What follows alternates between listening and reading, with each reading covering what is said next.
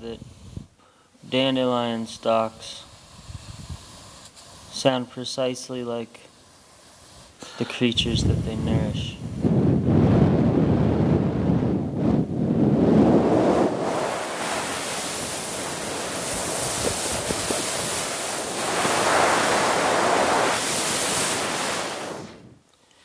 And also, they sound exactly like the creatures that nourish them.